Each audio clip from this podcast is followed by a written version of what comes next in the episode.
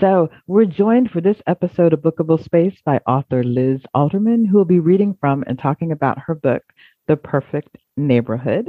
Liz, thank you so much for joining us. Thank you for having me. I'm thrilled to be here to chat with you. Oh, wonderful. Anytime. So, shall we just dive right in? Sure. Wonderful. So, can you tell us a bit about the perfect neighborhood? Absolutely. So, it begins with uh, a model an actress who lives in this leafy upscale suburb and she leaves her husband in the middle of the night. And so it becomes the talk of the town. And everybody sort of is gossiping you know where did she go? Is this the end for them? What's going to happen next? And fast forward two months and a five year old almost six year old boy is walking home from kindergarten. Uh, typically, he would be escorted by a classmate, but that boy isn't there that afternoon. And he vanishes just without a trace. They don't know where he is. And making matters a little more complicated is the fact that his babysitter um, a high school senior is late the afternoon. She's supposed to be there to meet him. And so she has a secret of her own. So the i guess i would say the theme of it is that sort of everyone has a, a little something you know below the surface that their neighbors don't know about. And I guess I would say that what seems perfect on the surface really isn't uh, once you kind of dig a little deeper. And the book is told from multiple points of view. So you get to hear from several different characters who shed a little light into how they feel about each other and the town. And so you get a lot of gossip, which I always find, you know, juicy when I read a novel. So I hope I hope readers will will connect with that, especially those who have lived in a small town or suburb. Oh, it sounds absolutely fascinating. Oh, thank you. You're welcome. Could we have a, a reading, please? Absolutely. I guess I'll start right from the beginning. So this is chapter one, and it starts on Thursday, June 13th, and it's from Rachel's point of view. For the past two months, we spoke of little other than the Langleys. Did you hear? She's gone. No, it can't be true. If they can't make it work, none of us stands a chance. Allison and Christopher Langley? Oh, it's over. Totally. Someone saw him jogging with the dog, just the two of them. That's a first. How long do you figure he'll be alone? Less than a minute. Look at him. I bet he won't even have to set up an online dating profile. How fast do you think he'll decide to move back to the city? That house has to have what? Four bedrooms at least? And so close to the elementary school? Let me know the second he decides to sell. I know a couple who'd kill for that location. On and on it went for weeks as May slipped into June. Nearly everyone within a three block radius of the Langleys' well maintained colonial whispered about them over hedges, in the parks and playgrounds, while walking their dogs and toddlers around the pond in the heart of our otherwise sleepy town.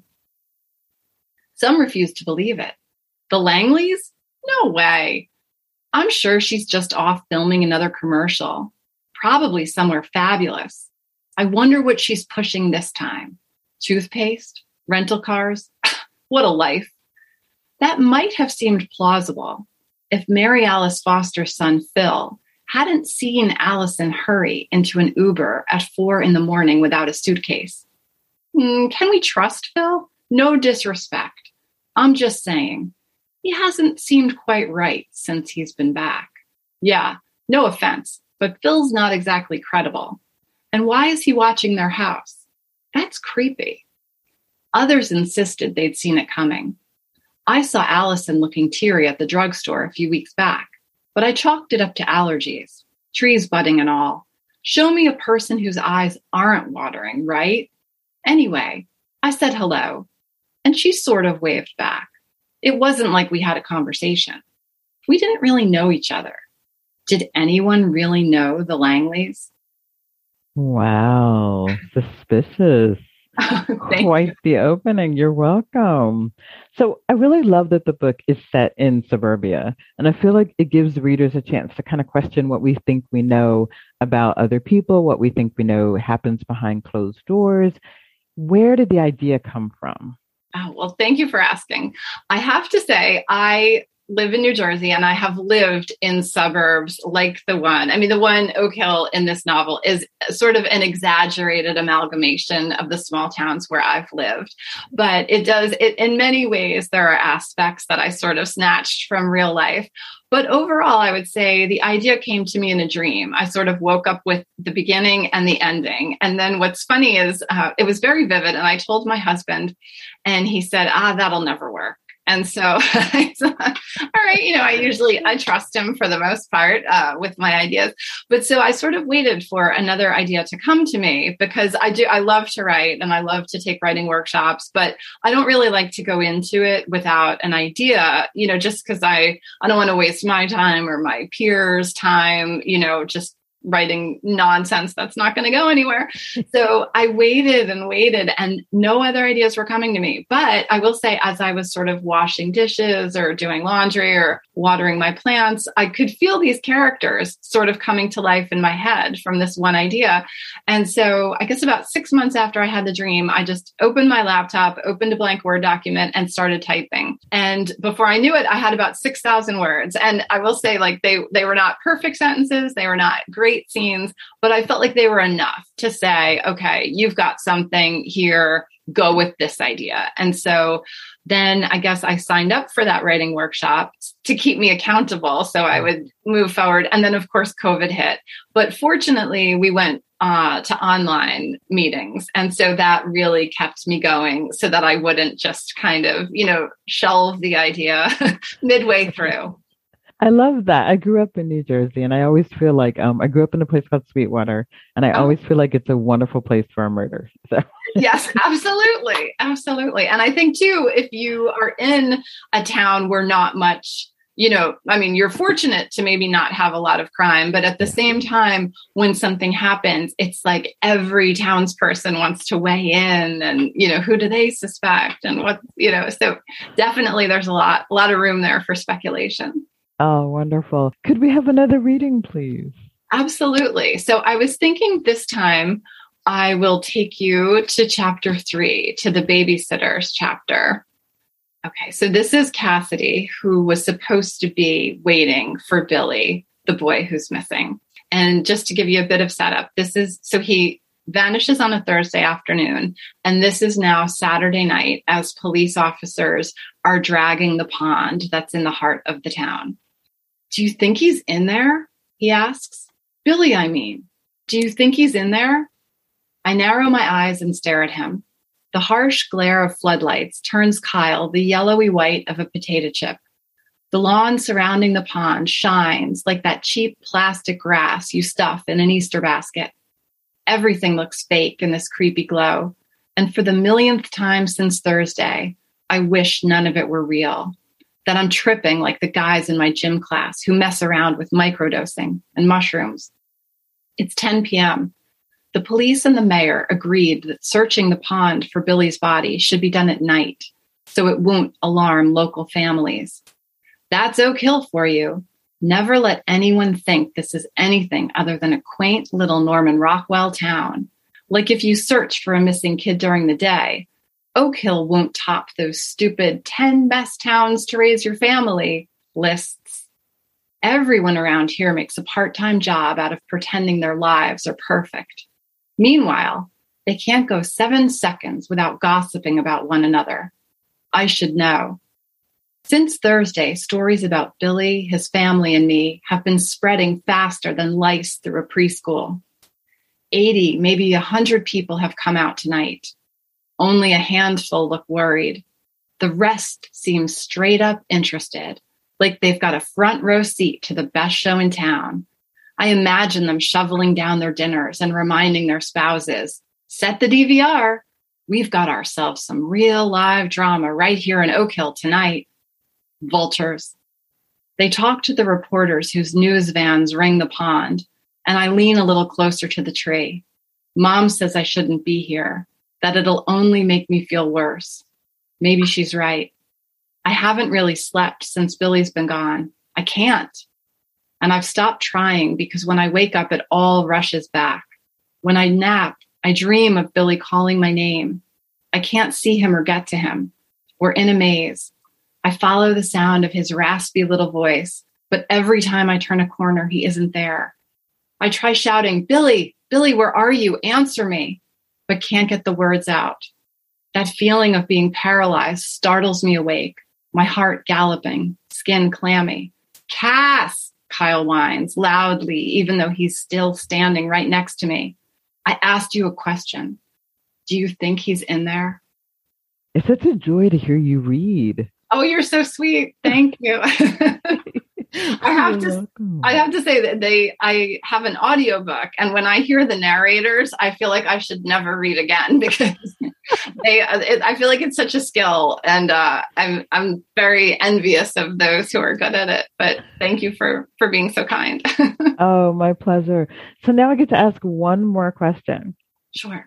So we have a model, well former wife, a rock star husband and first one and then two missing children. Mm-hmm. What was the most challenging thing about writing this book? Ooh, I would say because it's told from multiple points of view, I wanted to shift back and forth and but I always wanted the timeline to be moving forward. So there were times so what I did was after I wrote the book, I realized that some chapters were too long I felt, or that I felt like you were in one character's head for too long. Mm-hmm. So I printed it out and then I just started uh, drawing arrows and stars. And I joke, you know, that expression like, if you could see how the sausage gets made, you wouldn't eat the sausage. If somebody saw what I was doing with my arrows and diagrams, um, you would say, oh, Liz, that is never going to come together as a novel.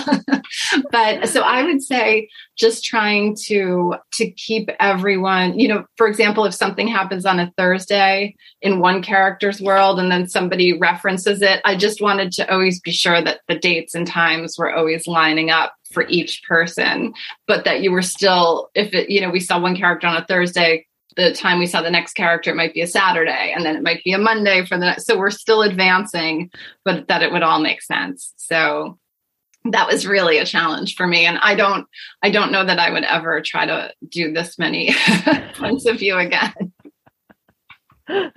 i love that like just when you learn the system for doing that book you're like yeah i'm not going to do that again.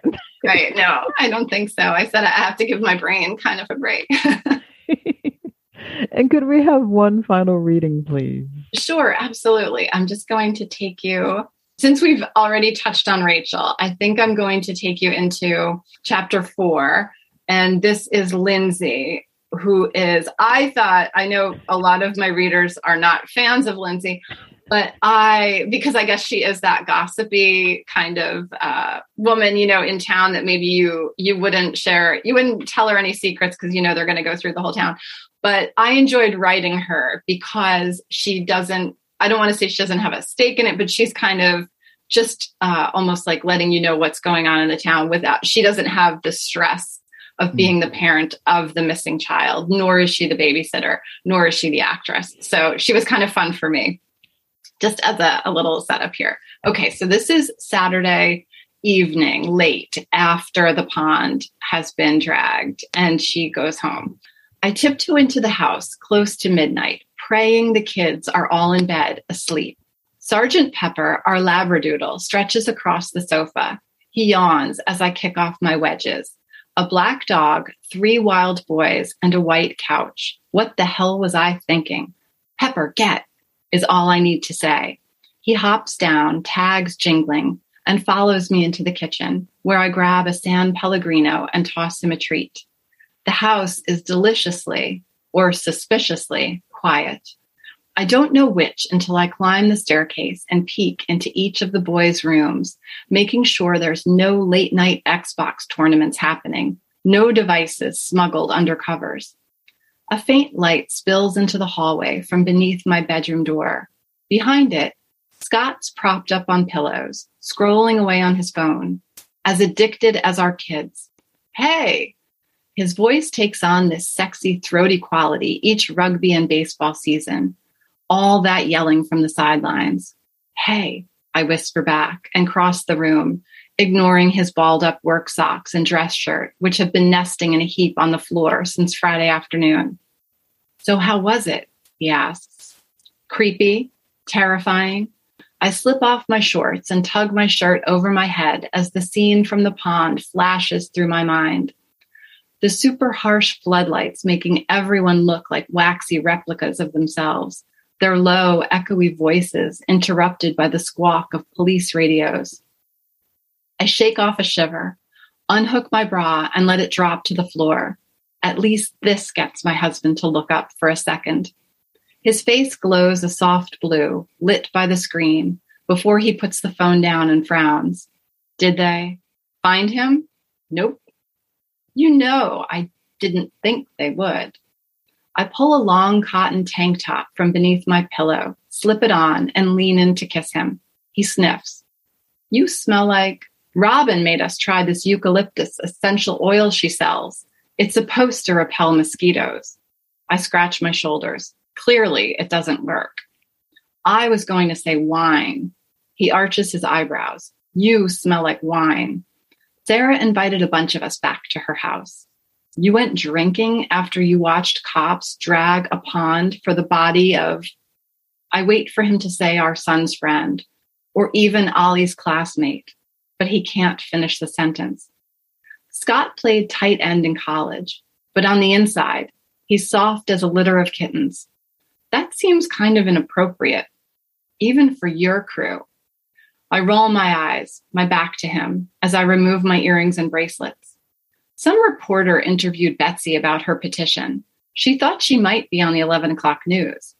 Sarah's house was closest. But if she was on TV, we missed it. I wonder if that's why she was all dressed up. She said she'd just come from a graduation party, but now I wonder. I walk into the bathroom. Strange as it sounds, this is my favorite room in the house. We remodeled it in March, hiring the contractor Rachel Barnes recommended. I had a hard time convincing Scott at first. Nothing was wrong with the old bathroom. It just looked outdated. Too much reclaimed wood. I felt like I was bathing in a barn. I'm surrounded by males. Don't I deserve something pretty, feminine? I'd lobbied until Scott finally relented. I'd used photos from this Napa Valley spa we visited for our anniversary as inspiration. Derek, the contractor, nailed it. Every time I step onto the white marble floor and see that decadent soaking tub, the elegant crystal chandelier suspended high above it, it brings me joy. Whoever said money can't buy happiness should see this bathroom. you can oh, see um, that she was fun to write, right? yeah, yeah, I can see that. so, where can we find the perfect neighborhood? Thank you so much for asking. It's available. Well, if anyone would like to go to my website, which is lizalterman.com, I do have links there. I have partnered with a local, a New Jersey based bookstore called Words. It's in Maplewood, New Jersey. And they employ um, students and adults who are differently abled and neurodivergent. So I, I love this bookstore and they do a lot for the community. So if anyone would like to order through them, I can go in and sign a copy there, or they can follow other links. Or uh, also, I do have a good friend helped me. She was our local book club leader. She helped me come up with book club discussion questions. So, anyone who decides to read the book or maybe chooses it for their book club, there are discussion questions there. And as I note on the website, I'm happy to pop in for a Zoom if anyone if anyone cares. uh, and I know my mom would want me to say this is free of charge because uh, she's always like, "Will there be any cost for this?" So.